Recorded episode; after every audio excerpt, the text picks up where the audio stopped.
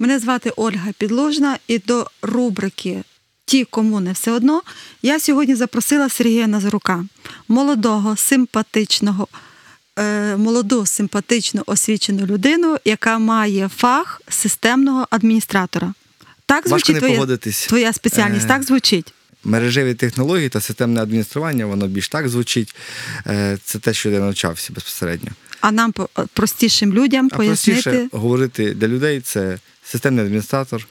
Е, Як дехто звик називати таких людей ще комп'ютерщик. Ну, це Це така Надто. для мене загальна назва, бо коли говорять комп'ютерщик, то це людина, якій можна принести поломаний свій телефон чи поломаний комп'ютер і сказати: на, будь ласка, зроби. Це Саме не та професія. саме так. Інколи так і роблять люди. Ну, ці речі треба дистанціювати, і я з такими речами дистанційовуюсь і з телефонами не займаюся. Але я ще знаю, що за покликом своєї душі ти не байдужий до просвітницької площини щодо знань простого населення кібербезпеки. Частково хочеться це доносити, і є таке бажання реалізовувати такі речі, тому що, дивлячись на ту тенденцію, яка сьогодні є, як люди користуються е, своїми гаджетами, як вони е, поводяться в інтернеті, як вони ведуть свої сторінки, як вони безпосередньо поводяться зі своєю інформацією, і вони наражаються часто на, на всілякі ризики люди почу... мають почуття безпечності в інтернеті. І... Але тим не менше, ця, ця мережа вона доволі часто несе багато ризиків, і це міф, коли люди думають себе в безпеці. Отже, фраза про те, що інтернет створює чи, чи дає нам відчуття безпеки, тому що я сижу тут вдома, зі мною нічого не трапляється. Що хочу, те пишу, маю право. Думати, писати, виставляти все, що завгодно. Як кажуть народі, мені за це не прилетить. Це фейк. Так, фейк. Е, Фактично, е, поки ми на відстані, можливо, не прилетить, але в частності е, ми виставляємо свою інформацію про себе, ми користуємося якимись е, безпосередньо сайтами, ми користуємося якоюсь почтою. І це все публічний простір, який рано чи пізно може бути під ризиком вкраденим іншим зловмисником. Тобто я так розумію, що це такий публічний простір, куди можуть прийти далеко негостинні гості. А вже ж. не, не для того, аби благословити тебе, а обікрасти тебе. Про способи, як обікрасти, я б хотіла тебе розпитати детальніше пізніше. Але зараз я б хотіла нашим слухачам прочитати визначення закону України, який вступив у дію з 9 травня 2018 року. Хоча в нас інтернет з якого часу? З 2000 року так він офіційно, офіційно інтернет е, в Україні. З 91-го року, е, стартував з 23 серпня 91-го року. А у 2018 році вступила в дію закон України про основні засади забезпечення кібербезпеки України. І в цьому законі нам пояснюють, що кібербезпека це цитую стан захищеності життєво важливих інтересів людини і громадянина, суспільства та держави кіберпросторі. Що таке життєво важливі інтереси, які треба захистити в кіберпросторі? Ну, фактично, е, якщо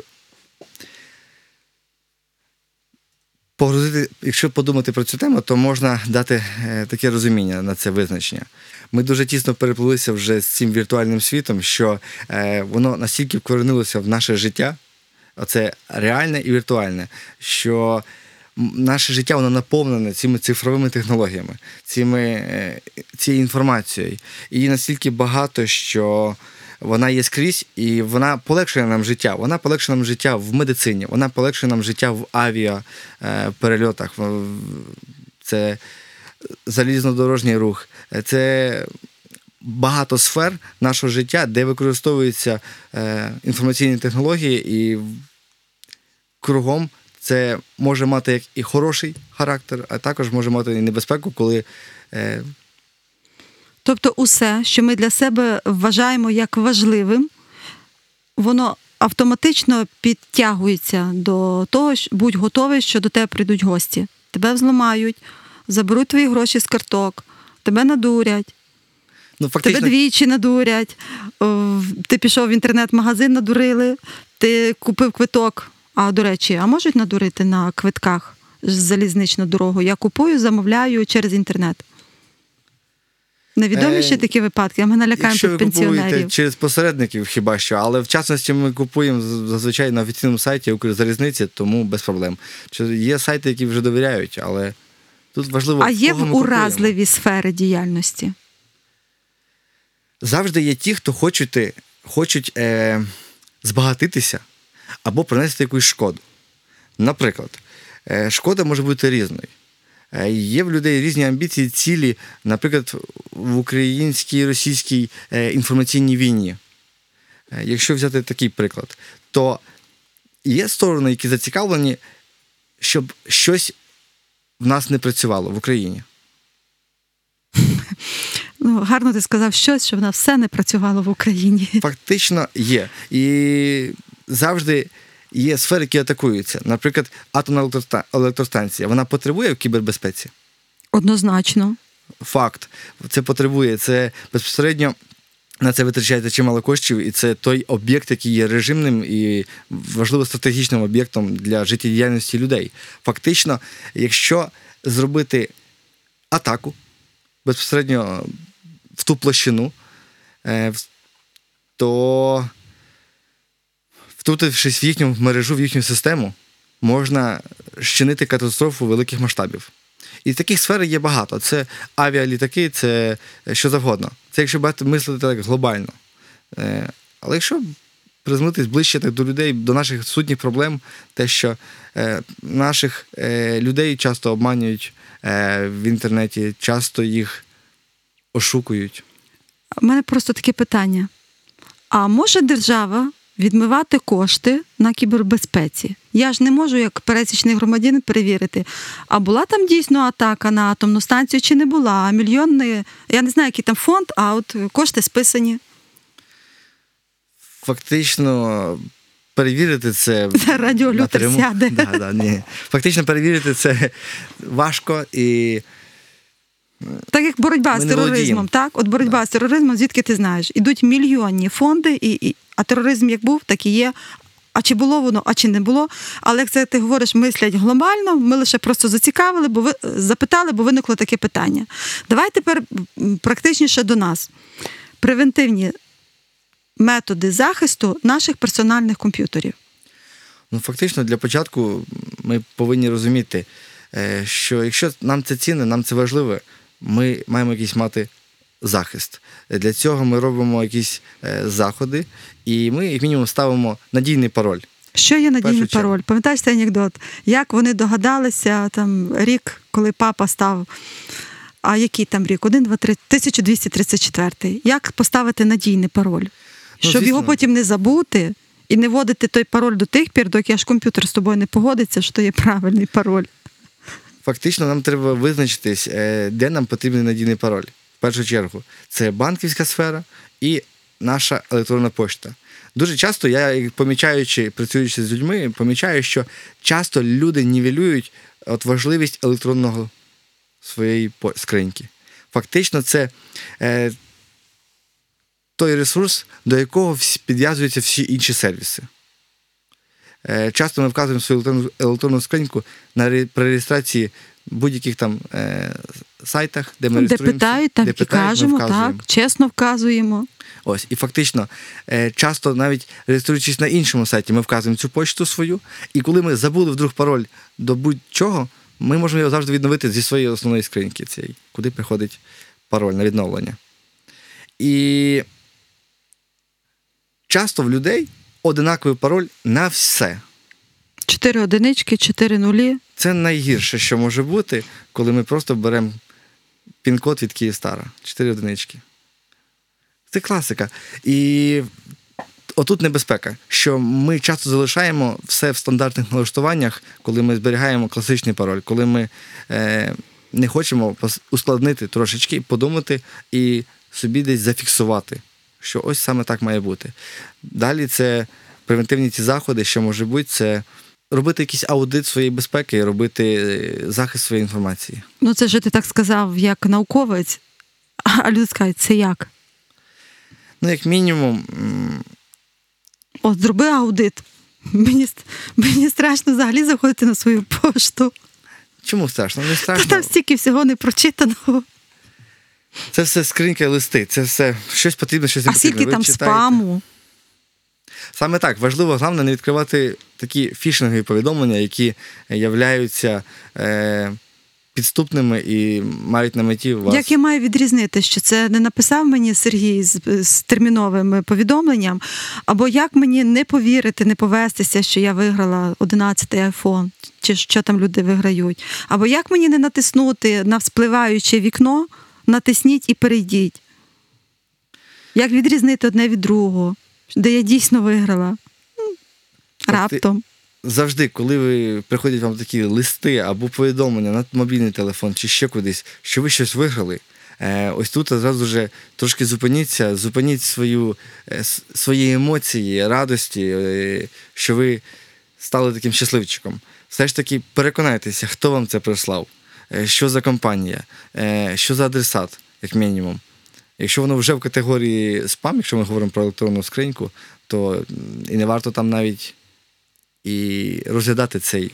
Люди, люди, людям приходить на телефон повідомлення, що ти виграв 11 телефон. Тільки перейдіть. Люди натискають, перейшли, почитали і нічого не зробили. Як би люди не обіцяли, що б вони б не говорили, 11 айфон тобі ніхто ніколи просто так нічого не подарує. Чи бувають випадки, десь там люди виграють? Бувають випадки, виграють, є різні розіграші. В той самій популярній мережі Інстаграм люди виіграють щось. Але, як правило, є і надто багато е, розчарованих, які не вигравали, а, і фактично можуть бути попастись на чийсь гачок. що робити з цією вічною психологією людей? Це комусь не повезло, а мені мусить повезти. І людина попадається на цей гачок. Як, як, як ти казав, треба себе тормознути, треба себе змирити, треба сприйняти тим, що Оля, ай- 11 айфон, хоча мені якось там байдуже, 10, 6, 7, 8, простий, які дали з такими ходиш. Але от є в людей фішка, я хочу. Старші люди якусь там каструлю, якийсь там їм масаж, е, матрас. Оці матраси roll-up, це теж люди не знають, це правда, це неправда, знижки, е, купівлі в інтернет-магазинах. Вони ж теж одні люди розчаровуються, а другі люди кажуть, я тільки живу в інтернет-покупках. Ось ці загрози. взагалі великі ризики є, купуючи щось в інтернеті, ми безпосередньо маємо перевірити для себе, в кого ми це купуємо.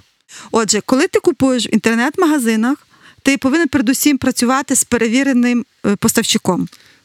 Саме так, адже якщо ми щось купляємо, ми повинні володіти інформацією, в кого ми це купляємо, чи можемо ми йому довіряти, чи не ошукає нас цей продавець. Якщо я буду читати по коментарях, я можу вивести собі середню більш-менш думку, це правдивий поставщик чи це фейк.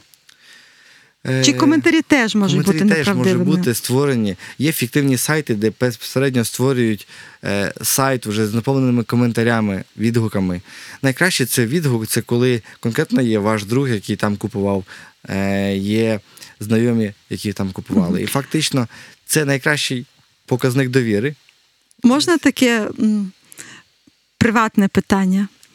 А тебе, системного адміністратора, ти там десь проколювався в інтернет-магазинах? Було, що і тебе надурювали? А вже ж, фактично, А таким щасливим голосом, а вже ж. А вже ж було, да, і е, як би це не звучало, завжди думав себе, що не поведусь на такі речі і буду е, захищений від цього.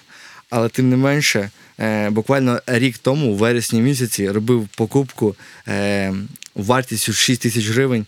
Е, Смільчак. і фактично був Ошуканий. ошуканий. Фактично написав заяву в поліцію, написав заяву в кіберполіцію. Мені поприходили різні відповіді, е, отримав три листа, е, що справу розглядають, надав всю необхідну інформацію, надав е, записи телефонної розмови з людиною, е, фото покупки, фото товару, який мені прийшов. І все це.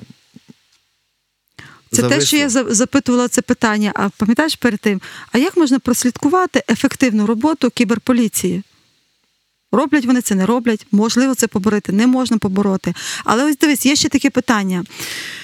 Як відбувається крадіжка грошей з наших банківських карток? Якось можна прослідкувати цю технологію, методологію, і як це все зупинити? Саме на це питання зараз дам відповідь, але хотів би сказати попередню ту репліку, що ви сказали про кіберполіцію, про захист. В частності, коли е, питання стоїть про дрібніші суми, наприклад, там до тисячі гривень.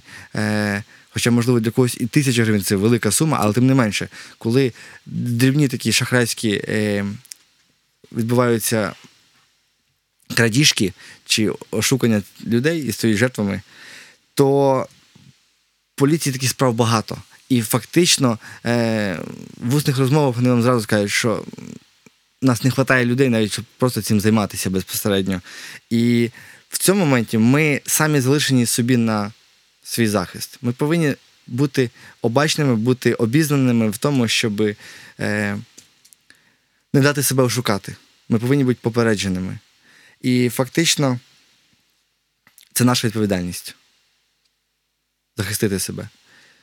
І Питання щодо того, як крадуть у нас кошти на наших банківських картках. Ну, це буває по-різному. Насправді тут є різні схеми, в частності вони завжди вдосконалюються. І шахраї вони не сплять, вони, е, як мінімум, е, розвивають свої методи, вони вдосконалюють їх, вони Ухитряють. шукають. Хитрять. Вони шукають, е, де можна використати, де можна шукати. В частності, найбільше незахищене це тут втручаються в людський фактор, коли вони можуть е, нав'язати людині на основі страху, коли вони швидко телефонують, коли вони щось говорять там про ці пін-коди. Наприклад, найчасто поширений метод всіляких крадіжок е, звичайних коштів, коли ошукують різних бабусь на сьогоднішній день, коли телефонують і кажуть, що вас ваш онук е, попав в ДТП, чи ваш онук попав зараз в міліцію. І якоби тут зараз стоїть з вами якийсь капітан чи майор і спілкується по телефону, і треба терміново, щоб ви передали кошти. Ось так ошукують на людському факторі. Що стосується карток наших, безпосередньо е, крадіжка відбувається зазвичай. Крадіжка відбувається з карток, коли ми десь їх публікуємо. Нам варто бути обережними з нашими картками, будь то в супермаркеті, якщо ми стоїмо і своєю карткою там показуємо її на всі сторони для всіх, на огляд, на камери. Часто ми можемо засвітити свої картки. Часом ми можемо використовувати цю інформацію, яка є конфіденційною на різних сайтах, яким ми не довіряємо. Коли ми звершуємо покупку, і треба бути обережним. Інколи задумаєшся, чи варто все купувати в інтернет-магазинах. Е, варто, варто, можна купувати. Це доволі часто чому купуємо. Це вигідно в плані по часу це вигідно часом по фінансах. Так ось власне, тому що це нам дуже вигідно, і ми попадаємо в цю пастку, бо це нам дуже вигідно. Щодо кіберпростору і нашої добровільної згоди публікувати інформацію. Ми не тільки своїх дітей, до речі, є навіть такі поради не виставляти фотографії своїх дітей. Бо якщо ти людина майнова і є що тобі втрачати, то щоб вони не вирахували твоїх дітей, свого будинку, розташування будинку теж зверху, зверху, збоку, ці всі підходи е, теж не рекомендують фотографувати. Але найголовніше, що я хочу спитати зараз, це наскільки правильно надавати людям інформацію про мою адресу проживання, мій номер телефону, моя електронна пошта, коли це не пов'язано з якимось професійною діяльністю, а от просто там є така графа про себе. Там же ж можна 10 хвилин розповідати про себе, а можна дати дата народження, звідки ти і достатньо. Люди розписують ще всі телефони додатково. Наскільки це правильно, наскільки це захищено про, про захист для мене. Ну, насправді, наскільки це правильно, це кожен сам собі вирішує, і тут тільки можна дати рекомендації. Просто варто бути обережним і варто розуміти, що ми стоїмо на захисті е, своїх персональних даних, ми стоїмо на захисті е, себе. Я тривалий час е, почував себе в безпеці і довіряю людям. У мене високий кредит довіри. І фактично. Е, ти уражений під використання, що тебе використають, що тебе можуть ошукати. І коли ми публікуємо всі ці інформацію про себе, е, часто сьогодні це є трендом і модою ставати блогером, ставати таким популярним, розповідати: ось так я живу, ось тут я хожу, ось тут я бігаю, ось тут я е, в такий час уходжу з дому. Фактично, ми самі все розповідаємо про себе, про свою сім'ю. Ми афішуємо е, таку інформацію в загальний простір. Але є люди різні, які полюють на інформацію, які е, мають зловмісні, які мають погані наміри щодо е, вашої будівлі, То щодо навіть не треба цінностей. детектива наймати. Так, ти сам про себе все добровільно розказав. Саме так. Саме так. Ми е, подекуди стаємо такими активними учасниками допомогти злодію чи ще комусь, який хоче заволодіти вашою інформацією, вашими даними і коштами. Ще одні активні учасники кіберпростору це наші діти. Наскільки інтернет є безпечним для дітей? Я взагалі не можу назвати інтернет безпечним для дітей, бо йти ось цю норму, чи тобі є 18, ти нажимаєш так. Головне, аби дитина прочитала, що тут запитують 18, натискаєш так, тобі 11 років, і ти вже зайшов в якусь небезпечну гру. Саме так. Фактично, о, мені подобається, коли, наприклад, в інстаграмі е, вказано, що не можна зареєструватися, коли тобі нема ще 13 років. Але ще можу обманути. Але можна обманути. Мені що багато 42, я написала, що мені 18. Що багато і роблять. І фактично, І діти наші цим дуже. Я не знаю, скільки там в інстаграмі. Там підлітки в основному, напевно, сидять, яким по 17-18.